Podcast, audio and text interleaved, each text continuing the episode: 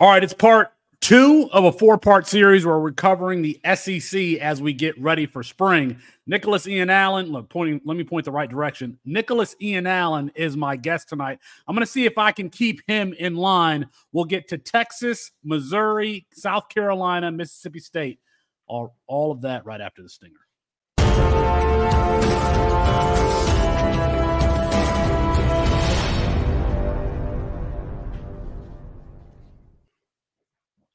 Felix Sharpe here, uh, Nicholas Ian Allen there, the mastermind between the C two C Winning Edge product where you can get returning production, uh, uh, depth charts, a whole lot of information at campus to canton dot com. The returning production database is available now, and you can check that out at the website. Uh, Nick, this is the last time we record before the Super Bowl, Kansas City and San Francisco. Tell me who you got. Oh, man. Most people would be able to answer that immediately and have a little bit of uh, conviction behind, but I pay so little attention to the N F L, unfortunately.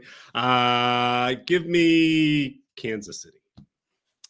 I'm going to take San Francisco, and I'll tell you why. Uh, uh, I don't know that Kansas City's offensive line is going to be able to keep uh, the San Francisco defensive line off of Patrick Mahomes, and we know that Kansas City's, you know, wide receiver core isn't really the greatest.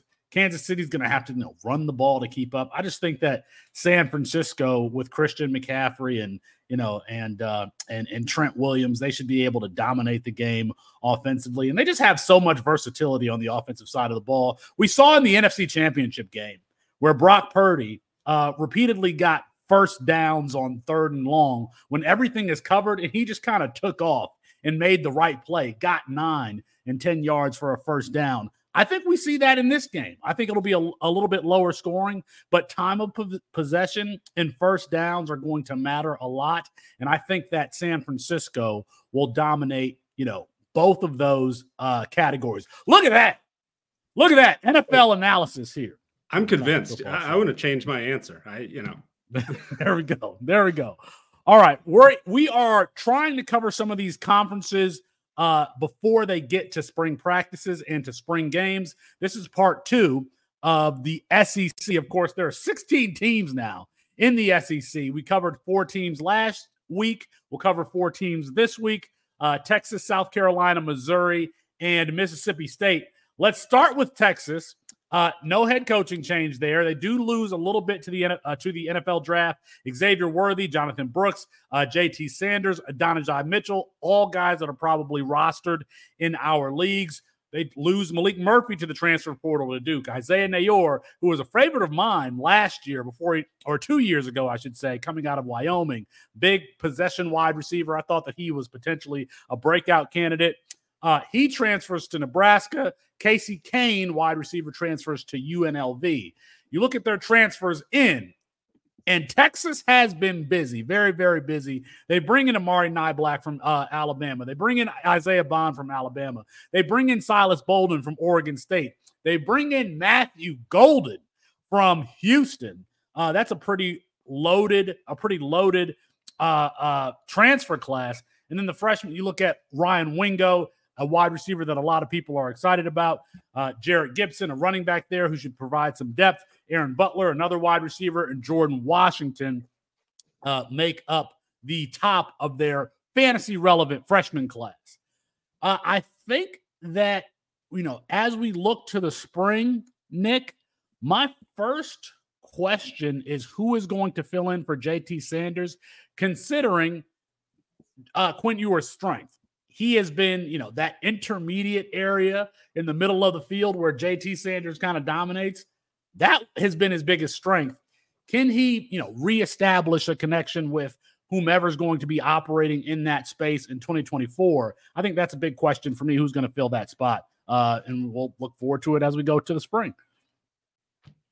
Yeah, I agree. Uh, I mean, that, that, you know, on paper, uh, losing J T Sanders is, is, I think, you know, maybe just as, I don't know, I, I'm going to say something that that uh, probably would sound a little bit crazy, saying it's, it's just as big of a loss as, as Xavier Worthy or Adonijah Mitchell. But the, you know, the guys that they've got coming in, that long list that you mentioned, not just, you know, talented young players who are ready to step up and, and maybe produce for the first time, whether they're true freshmen or, or guys that we got to see a little bit as true freshmen last year.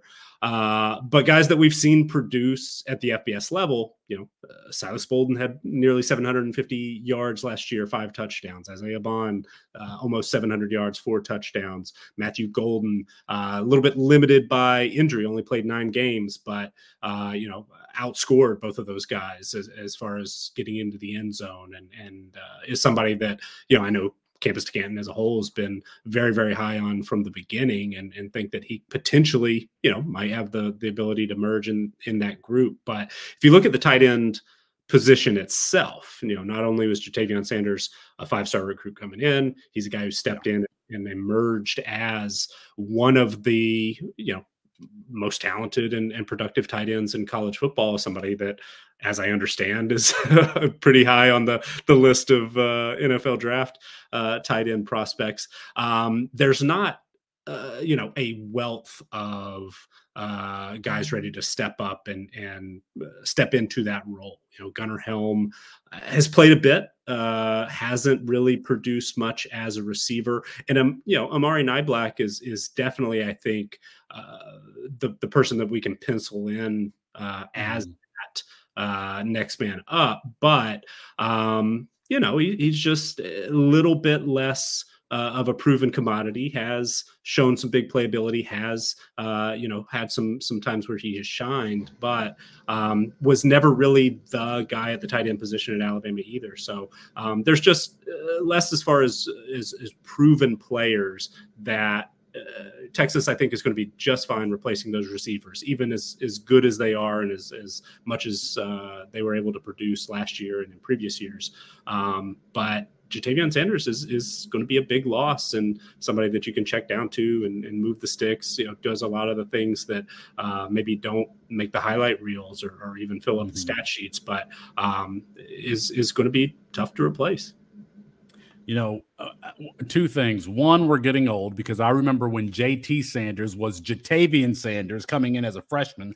I remember that he could have played either side of the ball, so we were waiting to see, is he going to be a defensive lineman or uh, a tight end? And I also remember that one-handed catch that he had in high school that kind of sent the internet buzzing. We are getting old here uh, with some of these classes. The other thing is, is that uh, this is the second time now that Texas has tried to tried, you know, the the Alabama undersized tight end transfer, because we remember Jaleel Billingsley also transferred to go join Sark. That didn't work out as well. Uh, Amari Niblack still has, you know, a, a lot of growth in front of him. He's six foot four, two hundred thirty-three pounds. So, um, uh, and, and, you know, for a tight end, he was fine last year. Let's see if he can find his spot at Texas.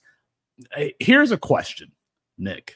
Uh, not to be sensational. Actually, Bud Elliott posed this um, question at the end of the season last year. But do you think that there is a world in which Arch Manning could supplant Quinn Ewers this season? Uh, I I think the chances are very, very low. Um, and, you know, I, I'm not the biggest Quinn Ewers fan in the world.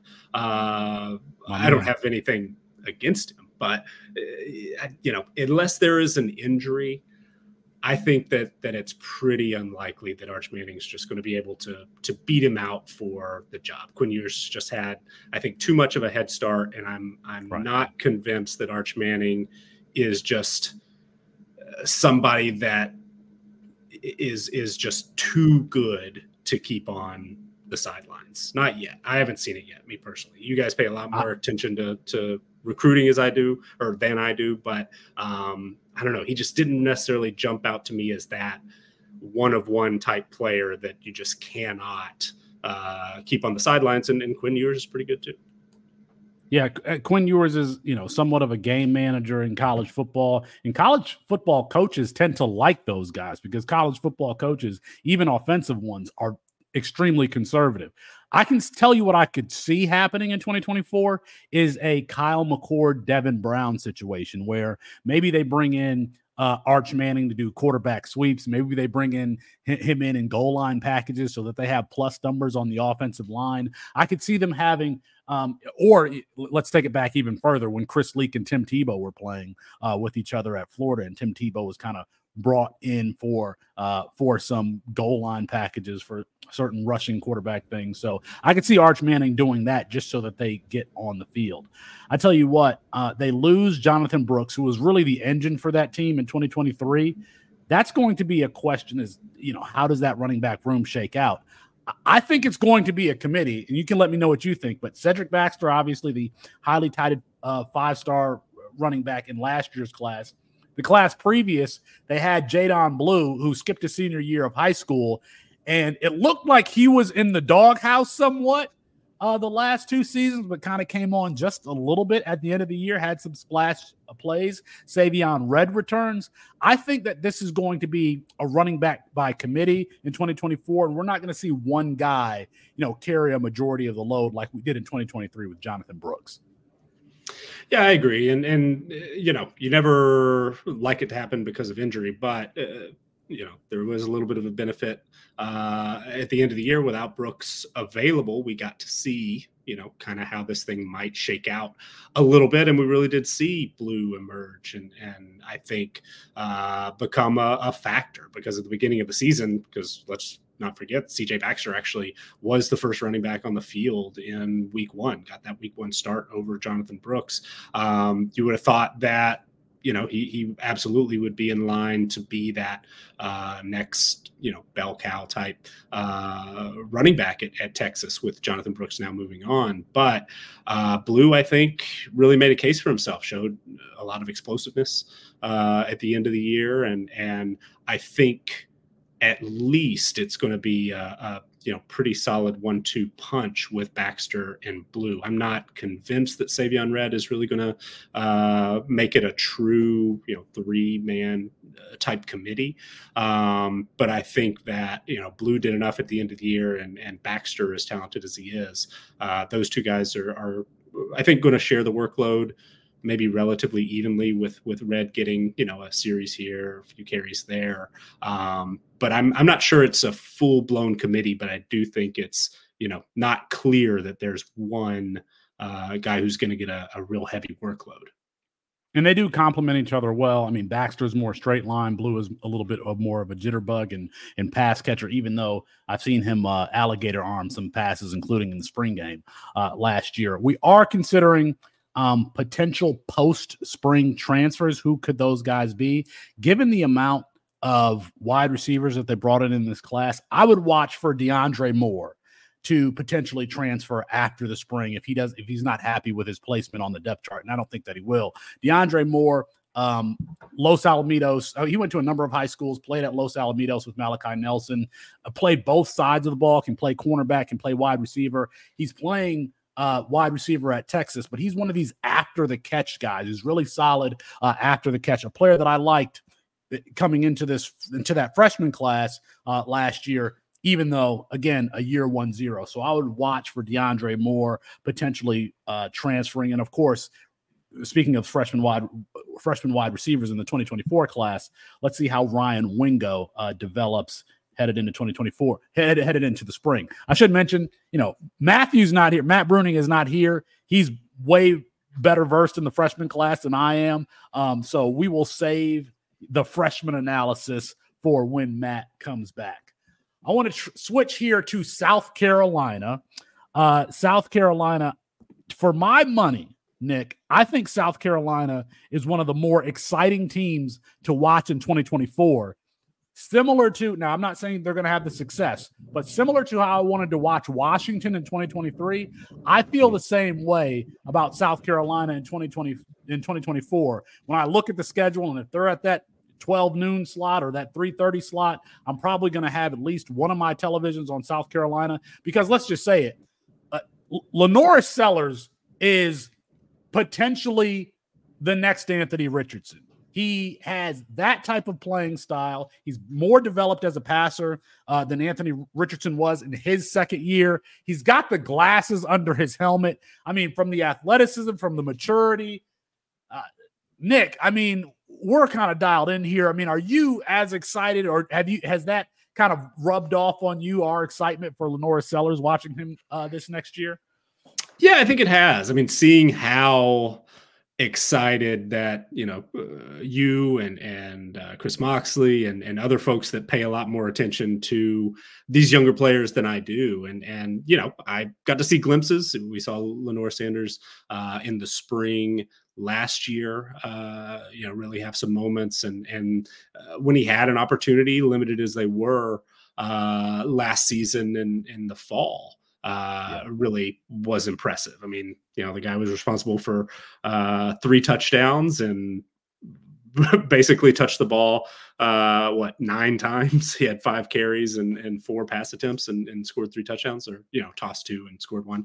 Uh, so that in itself is, is uh, exciting. You know, it gives you a little bit of a taste of, of maybe uh, the potential that is there, but knowing how uh, excited you guys have been about his uh, arrival in college football and, and really following it. And, and also, you know, we're, we're already starting to get, uh, especially today being National Signing Day and, and an opportunity for press conferences with head coaches that we haven't had in a little bit, um, and other, you know, in-depth interviews. I know On three, the, the South Carolina site uh, at On three had one with uh, Coach Beamer that that said that LaNorris Sanders will get the first snap in spring practice. And, you know, if you take that first snap and don't do anything to uh, allow somebody else to to move ahead of you, that's a good spot to be in in, in spring practice. So I'm um, excited for that, the opportunity that he'll have this spring, and and to see if he's able to capitalize on that and, and expand on the little bit of a taste that we got last spring and last fall,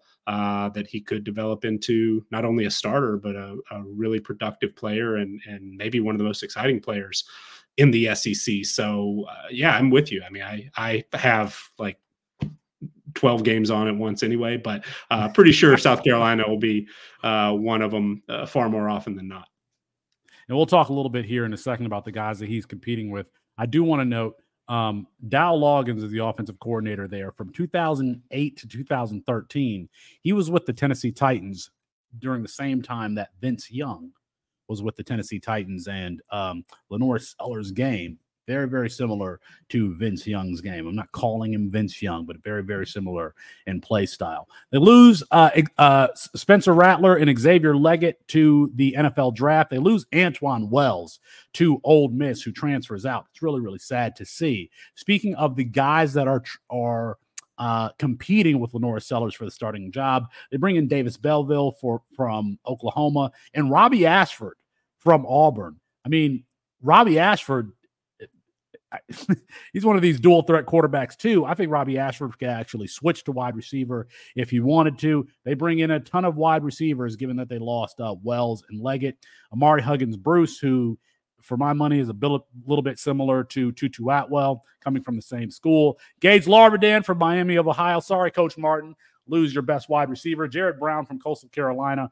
Uh, running backs Oscar Attaway from North Texas. Uh, J- Jerwan Harwell from South Carolina State.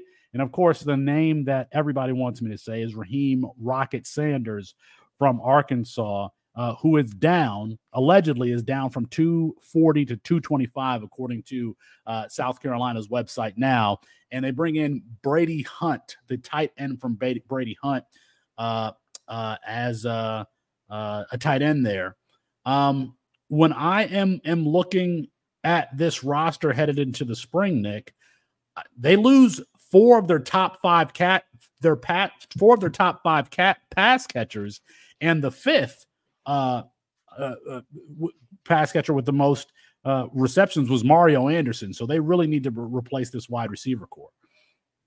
Yeah, for sure, and and they have done some really good work in the transfer portal. Um, I uh, had to, had to mention, I'm old enough to remember Robbie Ashford getting some uh, baseball looks. I mean, well, yeah. no, I was going to say that's, a that's certain awesome. someone uh, who, who just also brought up the name Anthony Richardson in, in connection to LaNorris Sanders did happen to mention uh, that same name uh, in connection to Robbie Ashford, at least once that, that I remember. But, um, but yeah, I mean, you know, Xavier Legette is, is somebody who uh, really exploded onto the scene last year, um, is going to be, you know, difficult to replace uh, Amarian Brown, of course, and and uh, even though similar to the running back situation at, at Texas, but maybe even more so because we didn't really see very much Juice Wells at all last year.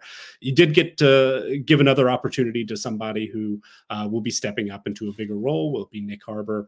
Uh, you know, Joshua Simon at tight end is is going to be able to uh, step into Trey Knox's spot somewhat seamlessly. He he is back, I believe. Um, And then the names you mentioned coming in, I mean, Jared Brown did a lot of exciting things at Coastal Carolina. Uh, he actually, and, and it was definitely injury impacted with uh, Rocket Sanders, but uh, rushed for more yards than Rocket Sanders did last year. Um, in, in sort of that, they used him know, on a lot of jet role. Sweeps and stuff like that. But absolutely, yeah. absolutely. But he's, you know, has a, a unique, diverse skill set, um, and and uh, be interesting to see how it translates as he's stepping up in, in competition. But he's a player that uh, I was always excited to watch at, at Coastal Carolina and the way that they used him. Um, and it'll be interesting to see how he fits in as well. Uh, Juwan Howell is, as you mentioned, uh, productive F C S running back at over eight hundred yards. So um, uh, there's, there's options certainly in that running back group. And, and they wanted to add playmakers around LaNorris Sellers, or, you know, also added some competition in that quarterback room, as you mentioned as well, uh, if it will in fact be Sellers, but um, definitely think that there are, Uh, more intriguing options for a variety of reasons at South Carolina this year, perhaps, than uh, maybe you know expected, because Rocket Sanders is somebody who, you know, from a C F F standpoint, was a first round pick last year, uh, leading up in, into the season. Um, can he recapture some of that value uh, on Saturdays and then, you know, carry that over uh, to a professional career moving forward is, is something, you know, remains to be seen. But the fact that they supplemented that with Attaway, who's been productive, with Howell, who's been productive at the group of five and, and F C S levels respectively, um, and then throwing in some really interesting uh, wide receiver options as well.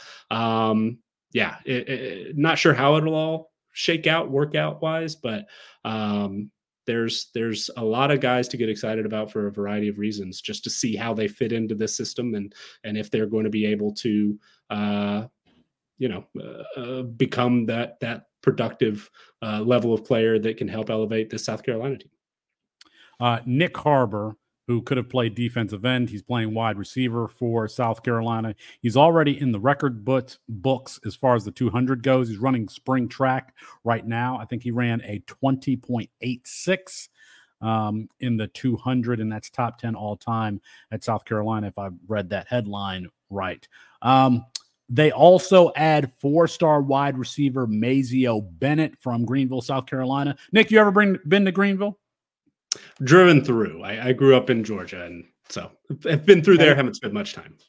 Take your wife, go to Larkins, and then take a walk in Falls Park. This is pro advice. Pro advice here uh, uh, from from from Felix. So, um, okay, I think that that's all there really is to say at this point on uh, on South Carolina. Again, if there are some other freshmen that we should be paying attention to, I'm sure we'll have Matt. We, first of all, we have a lot of time to talk about it.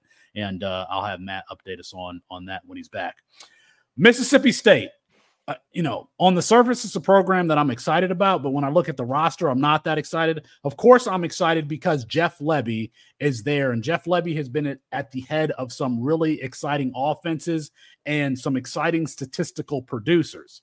Um, but when I look at this roster, I don't see where it's going to come from in twenty twenty-four. They lose mainly defensive players to the N F L draft. Jalen Green is safety. Jaden Crum, uh, Crumdy, Crumdy for uh, defensive tackle. Nathaniel Watson, linebacker. Jaden Wally, one time Austin Navis, uh, Austin Nays favorite. He's out to the transfer, or excuse me, to the N F L draft also. And of course, they lose Will Rogers, who's headed to Washington. And Xavier Thomas, a wide receiver and kick returner. He was the second leading receiver last year. He is off to L S U. They bring in transfers. Kevin Coleman, formerly with Jackson State, with Deion Sanders, last year with uh, Louisville. He's a quick twitch player who can return the ball. I've always really liked his skill set. I like these quick twitch players.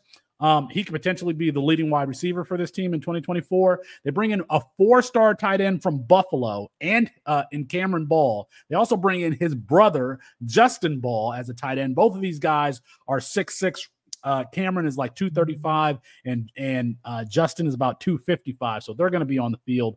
But it looks like their starting quarterback is going to be Blake Shapen from uh, from Baylor. I, at one one point, I was really relatively high on Blake Shapen, not because of his talent in itself, but because I really like Jeff Collins as an offensive coordinator who's since been fired from the Baylor uh, offensive coordinator position.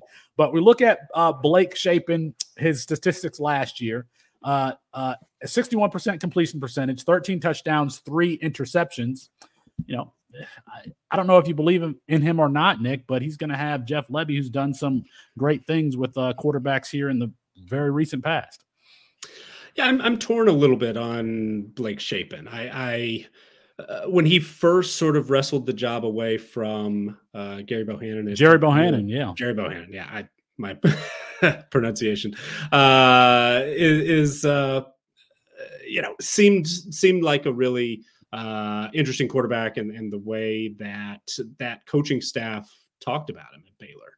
Um, you know, the fact that they really kind of pushed Bohannon out the door a little bit, who had won uh, a fair amount of uh, football games uh, for him, led him, you know, into uh, the Big twelve championship game, and, and yeah. uh, Shapen, you know, by the next spring, it was pretty much a done deal that he was going to be the starter. And so, you know, I'm, I'm of the opinion usually, and, and that situation is somewhat rare, but when it pops up that, you know, these coaching staffs know these players a lot better than we do, see them day to day, and and understand uh, how the locker room sees them as well. So, you know, I kind of gave them the benefit of the doubt, and, and thought, okay, well, you know, there's obviously a reason to think that Shapen is better than Bohannon. So uh, the coaching staff sees this as an upgrade. So maybe, maybe it is. And, and, you know, there were times where uh, he played well and, and was productive. There were other times where he didn't, and, and also, you know, dealt with some injury uh, during his time at Baylor. So I don't know. I'm, I'm, uh, it's not that I was ever blown away with him as a player, as a quarterback. Uh, but as you mentioned, you know, Jeff Lebby has a, a track record of success, and this could be a spot where, um, you know, maybe it, it just matches up, and, and Shapen is a, a good fit for what Jeff Lebby wants to do in year one at Mississippi State. Uh, I, I'm with you on the, you know, roster building standpoint to where, I mean, is there really enough around him to to get excited about this offense? I mean, they lose Tulu Griffin, uh, who who was a good receiver, even better returner. Um, a couple of their other, you know, top guys transferred out, Zion Thomas most notably, but uh, you know, Jaquavius Marks was really a dependable running back, and and even, you know, more so throughout the the uh, length of his career at Mississippi State, proved to be Uh, a capable pass catcher, and and uh, somebody that was sort of a security blanket at times for for Will Rogers. But um, you know, Kelly Akari, the the transfer from U T E P, I'm uh, not necessarily sold on him either. I mean, the final numbers look good, and he had some huge games, but was really inconsistent. And and as I talked about with Jared Pongren and, and uh, Chasing the Natty a couple of weeks ago, I'm maybe more shy than usual about uh, transfer receivers, especially if they're moving up in, in competition. Uh, I have seen some things I liked about Kevin Coleman, but, you know, he's a similar case uh, in, in some ways as well. Now on his third school in three years, and and can I really uh, trust that? But then again, I'm torn because, you know, Jeff Lebby's done some good things for wide receivers, and Coleman, I do Uh, believe is is uh, maybe right now the most talented guy in that wide receiver room. So it would, you know, stand to to reason that uh, if uh, Shapen is is in a good spot, and he's going to have to throw the football, and and you know, there's got to be some production uh, somewhere. And Kevin Coleman's probably in a pretty good position to uh, maybe be the the top guy. I'm not sure. So I I'm. I don't know what to think yet at this early stage on Mississippi State. There are more moving parts than I am comfortable diagnosing fully right now. And, and this year in particular, at least at this stage in the, the early uh, off season and, and preseason, uh, I'm more hesitant to, to dive into situations where there's new head coach, new play caller, new quarterback, new top targets. Um, so I think for Mississippi State, for me, uh, they're, they're just a situation that I'm, I'm really going to have to wait and see how things shake out in the spring, in the, you know, early fall, uh, I think, to even wrap my head around what to expect from this team offensively. I'm sure that they've added some walk-ons, but as far as the website goes, they only have two scholarship quarterbacks, uh, Blake Shapen, obviously the transfer from Bay- Baylor, and then Michael Van Buren, a freshman uh, quarterback, is there. And that's that. That's it. That's it.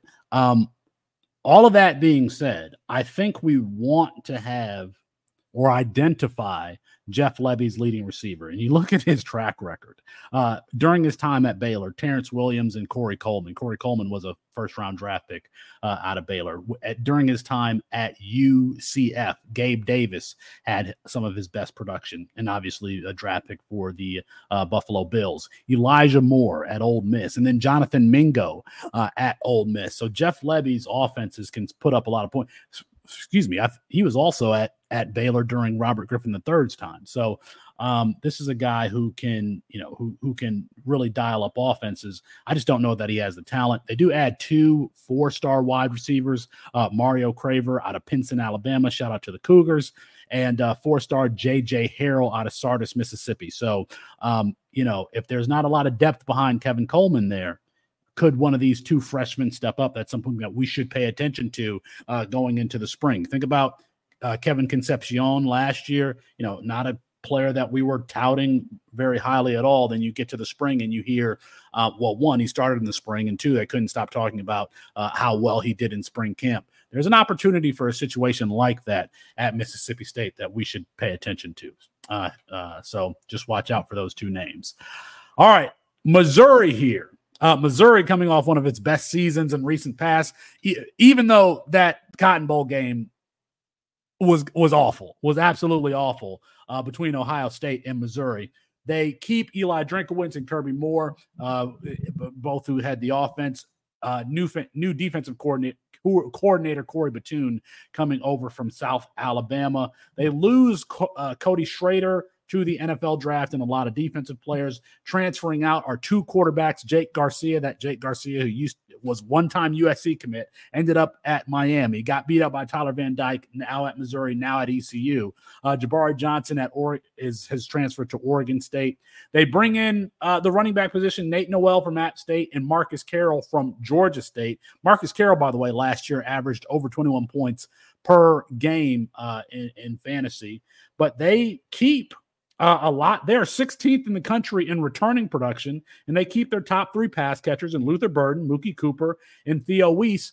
Uh, Nick, I mean, this is a team that's they they could be lining up another successful season in twenty twenty-four. Yeah, I think so. Uh, Missouri, you know, had modest expectations last year, and and to finish with eleven wins is is uh, remarkable. You know, there were times early in the season when Eli Drinkwitz uh, kind of had to chastise the the uh, student section uh, for how they were treating Brady Cook, you know, and he ends up putting together a season, thirty-three hundred yards, twenty-one touchdowns, nine pass or excuse me, nine uh, passing yards per attempt.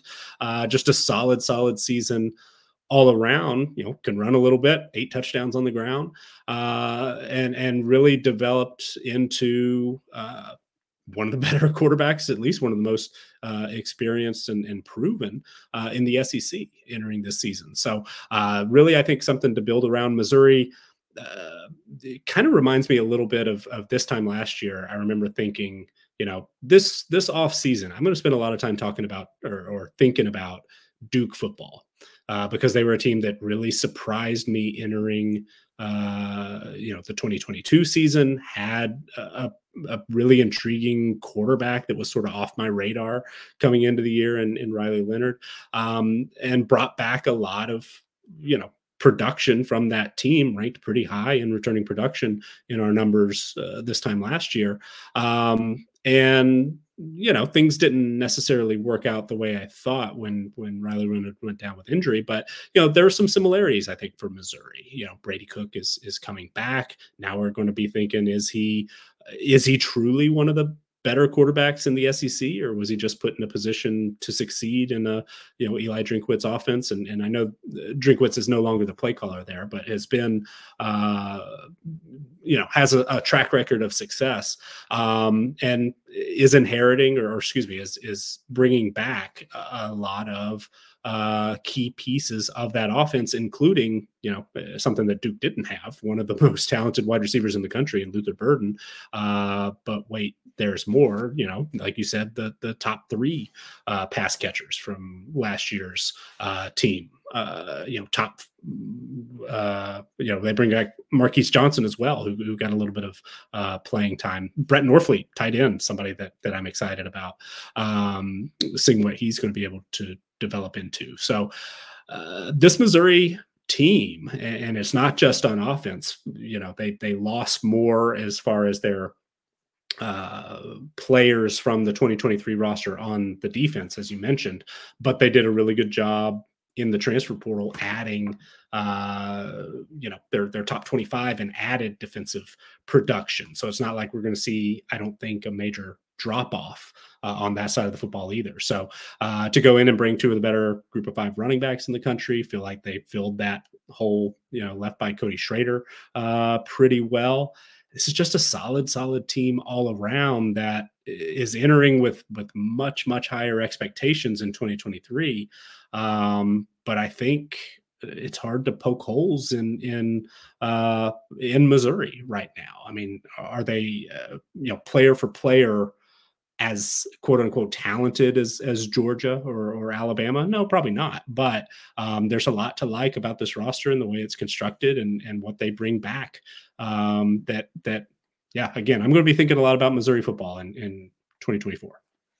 Well, they also bring in an excellent freshman class. I think it's twenty or around twenty in the country, but two players who could have an impact. Uh, Williams Nwarni, who was a five-star defensive end. And, you know, sometimes the de- these defensive ends, even the highly rated ones, are like two hundred twenty-five pounds. This dude is is six foot five, two hundred sixty pounds. Could he have an impact like uh, Reuben Bain for Miami last season? Maybe. I would watch out for him. And there is a four-star, borderline five-star wide receiver in Courtney Crutchfield from Arkansas that has a twenty-four seven comp of CeeDee Lamb. So I would also watch out for him. I know the guys at Uh, at the official have been talking about Kewan Lacey, the running back, the freshman running back there. Well-rounded athletic pr- profile uh, at the website. By the way, you can look up all of these players that we're talking about uh, at the Campus to Canton Athletic Profile database. Um, but he's behind two players, but still a player that um, that I'm going to pay attention to headed into spring, the running back there, Kewan Lacey. So, um, all right, that's uh, that's it. That's the four for uh, this week that we're covering. Next week, I know we're covering Alabama because we would cover Oklahoma, um, Tennessee, maybe. Uh, tune in for that. And if you haven't already, like the video. We always appreciate you liking the video and subscribe to the channel. Nick, I appreciate you filling in tonight. Happy to have me. Or happy to, All right. Happy to help. Thanks. happy, happy to have me too. Peace, yeah. Everybody. Yeah, well.